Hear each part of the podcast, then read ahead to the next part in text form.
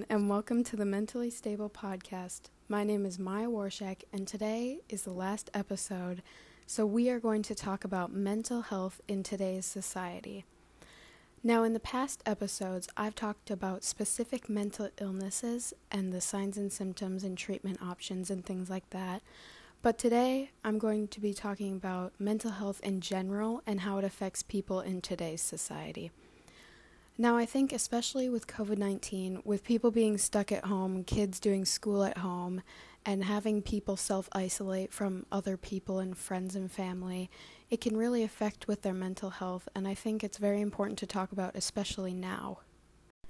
Now, for a little bit of an overview, according to the World Health Organization, mental health is a state of well being in which every individual realizes his or her own potential, can cope with normal stresses of life, can work productively, and is able to make a contribution to her or his community.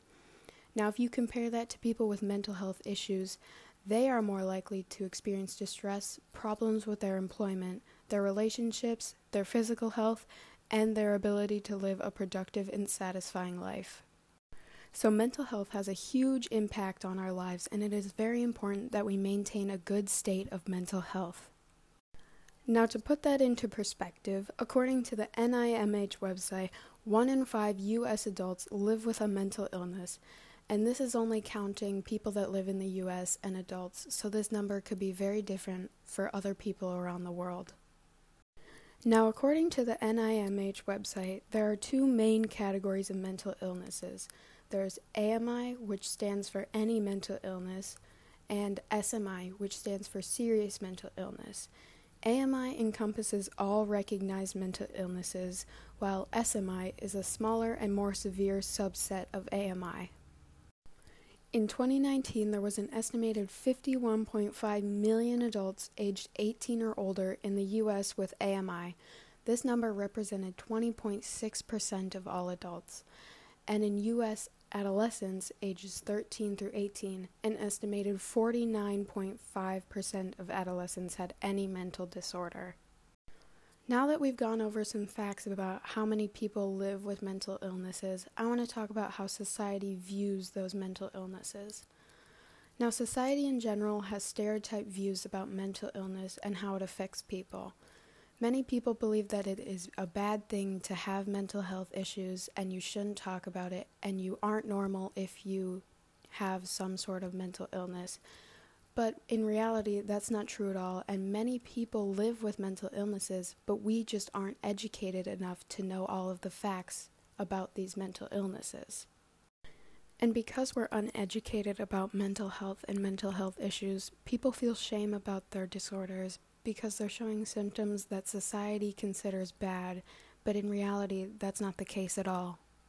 If you compare the way we talk about mental health now compared to in the past, it's gotten a lot better. But we need to start talking more and we need to start having conversations about it because we need to break the stigma that is surrounding mental health. There are some ways that people can try and help break the stigma surrounding mental health. One way is to talk openly about mental health. So if you're struggling with something, you should talk to someone because you never know if they're struggling with the same thing, because maybe then you could help each other with whatever's going on in each other's lives. Another way is to educate yourself and others, so you could read articles or do research and answer any questions that you may have. You could also encourage equality between physical and mental illness. An example of this would be you don't make fun of someone who is living with cancer. So you shouldn't make fun of someone that is suffering with depression and other examples of that.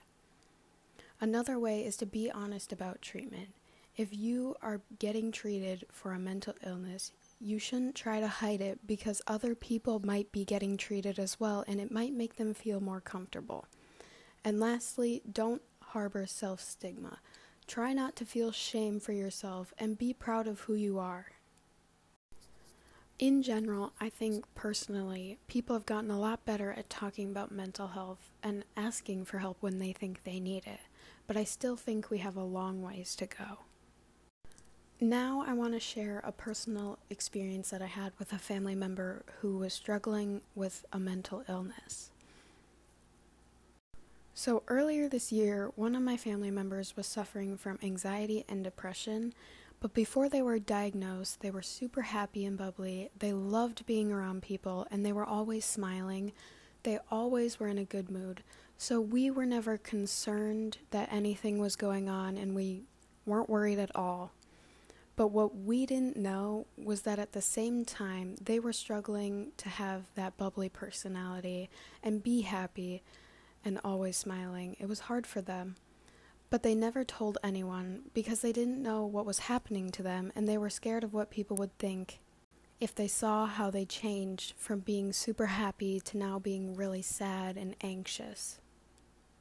Over time, it got progressively worse, and it had gotten so bad to the point that they were thinking about taking their own life. But after some time had passed, they couldn't keep up the act anymore, and I and my family started noticing these changes in their mood and attitude and things like that. So, after with talking with my family, we decided that we were going to talk to them. So, we sat them down and talked to them to see what was going on and if we could help in any way. They said they were fine and everything was okay, but after a while of talking, they finally opened up about how they were feeling and how they didn't feel like themselves anymore. So we took them to get help from a doctor, and they were prescribed with anti anxiety medications and antidepressants. Now they are on medications to help control their symptoms, and they are now much happier and loving life again. Now, if they had been more comfortable with talking about their mental health and what was going on, maybe it wouldn't have gotten to the point of almost taking their own life. Which makes me think that if we discuss mental health more and make the topic of mental health more normal, it could save so many lives and help so many people who are struggling. What I'm trying to say is that mental health can affect anyone, no matter who you are or what age you are. You could possibly suffer or have to live with a mental illness. That is why we need to make talking about mental health issues more normal. People may not know how to control it, or they might not know where or how to get help. But if we keep talking about it and keep having discussions and keep spreading information, then more people can be educated, which then could help many people who are struggling.